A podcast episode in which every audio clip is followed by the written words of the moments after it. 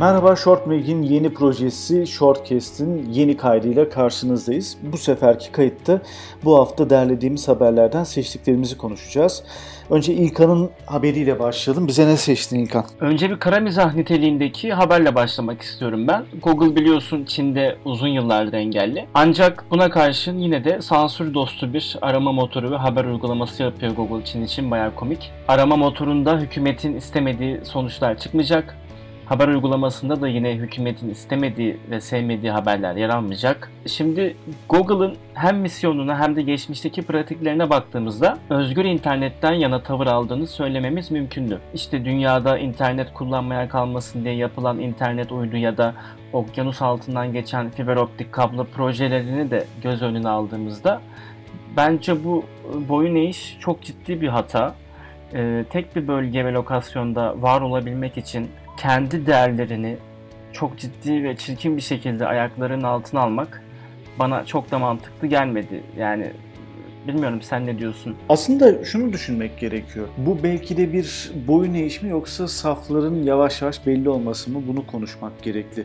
Yani şu açıdan değerlendirmek lazım. Sistemin içerisinde neoliberalizmde var olmak için bu tip şirketler çeşitli ülkelere göre ülkeler onlara göre, onlar ülkelere göre regüle ediyorlar durumları. Google'da da bununla karşı karşıyayız. Tabii bu aslında bunun çatışma yaratan noktası internetin doğasına aykırı bir şeyden bahsediyoruz. Yani internet dediğin gibi aslında özgürlükleri ve çeşitli kavramları daha öne çıkarmak için, herkesin erişmesi için varken tamamen bundan farklı bir misyonla hareket ediyor. Aslında buna bağlı da hareket ediyor gibi. Yani şöyle düşünürsek evet Çin'de herkes artık Google'a erişecek. Çok güzel ama Google'ın ne kadarına erişecek ve hangi formatına erişecek? Erişecek ama erişemeyecek de aynı zamanda. Evet bir tarafıyla da öyle bir şey var. Aslında bu en son konuştuğumuz podcast'teki e, mantığa geliyor.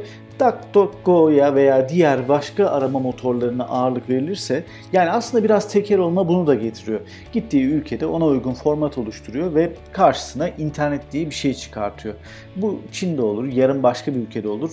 Pek çok yerde karşılaşıyoruz bu tip manzarayla. O yüzden e, Google'ın yaptığı bu hamle tamamen şartlara kendini uydurmak gibi görünüyor ve internetin de doğasına aykırı bilmiyorum arama motorunda doğasına aykırı gibi geliyor bana. Sen ne diyorsun bu konuda? Google'ın yaptığı senin de belirttiğin gibi nabza göre şerbet vermek.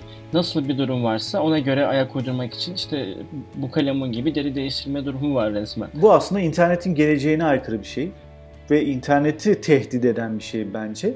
Var olma amacına aykırı. Evet. Benim mantığıma uymuyor. Öyle diyelim. Neyse diğer haberle devam edelim. Ee, benim haberimde yine aslında piyasada Çin kaynaklı bir haber gibi olacak ama teknoloji devi firmalarda artık e, karşımıza Çin'den geliyor daha çok. Yani bizim kendi iletişim ağımızı yani kurduğumuz yapıda evet, biz bile Çin'e transfer olduk. Akıllı telefon piyasasında ciddi hareketlilik var. Bakıldığında Huawei bir sürpriz yaptı ve Apple'ı geçti. Lider hala Samsung bunu söyleyelim.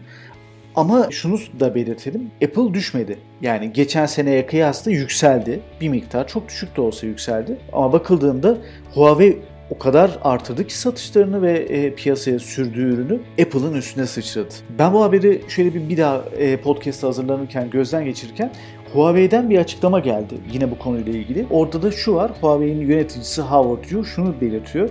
Diyor ki önümüzdeki yılın son çeyreğinde çok büyük ihtimalle biz birinci olacağız. Yani bu piyasada biz lider olacağız. Yani evet bu sıçramaya bakıldığında zaten çok olası görünüyor. E, Huawei çok güzel modeller çıkardı. Özellikle P20 e, inanılmaz iyi satışlar yakaladı. Ondan önce Mate 10 Pro serisi çok iyiydi. Bir de bu sefer artışı sağlayan aslında ülkemizde çok da konuşulmayan çünkü biz de bu konuda tekerlere çok sevdalıyız halk olarak. Yani birisiyle konuşuyorsun ya Apple değilse kullanmam ya Samsung'dan başkasını kullanmam anlayışında oluyor. Huawei'in Nova modeli inanılmaz satışlar yakaladı. Bu açıdan bu haberi çok önemsiyorum. Teknoloji piyasasında ne diyelim kartlar yeniden dağıtılıyor diyebiliriz. Bir de bunun bir psikolojik boyutu var. Yani kaldı ki Apple burada çok çok üstün. Daha yeni haber oldu biliyorsun. Piyasa değeri 1 trilyon dolara yaklaştı. Huawei bence o yüzden çok sürpriz değil. Yani biz kendi kullandığımız OnePlus serisine de geçmeden önce biliyorsun seçeneklerimiz arasında Huawei telefonlar vardı. Dediğim gibi çok sürpriz değil bence. Umarım Apple ve Samsung gibi tekelci markalar haricindekilerin de yükselmesi tam gaz olarak devam eder bence güzel. Evet aslında burada parantez açarak ama şunu eleştirel olarak Huawei'ye koymakta fayda var. E, Huawei kendi işlemcileriyle kendi telefonlarında başka bir yoldan gidiyor. Yani Snapdragon 845 kullanmıyor. Onun yerine başka bir şey kullanıyor. Ama neredeyse bir açıdan ondan iyi bir açıdan ondan kötü. Bunları bir podcast'te geniş olarak konuşacağız zaten de. Huawei e, bu güzel satışını yakaladı ama Türkiye'de fiyatlarda biraz uçmaya başladı Huawei konusunda. Yani şimdi zaten Apple yüksek tamam Samsung'un belli bir çıtası var ama Huawei de bu çıtaya geldi artık. Geçen yıl daha ucuzdu telefonlar. Bu sene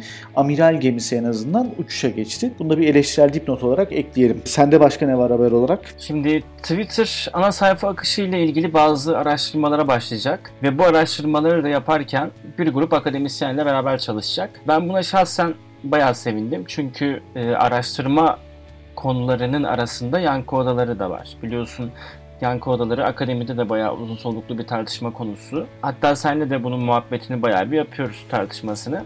Yani dediğim gibi bence oldukça bilgilendirici bir araştırma olacak. Evet. Yani artık ne zaman yayınlanır? Yayınlanacak raporu da büyük bir merakla bekliyorum ben yani. Bugün Netio'da bir makale okudum. Onların da böyle yakın geleceğe ilişkin e, güzel analizleri var aslında. Orada bir çalışmayı okudum.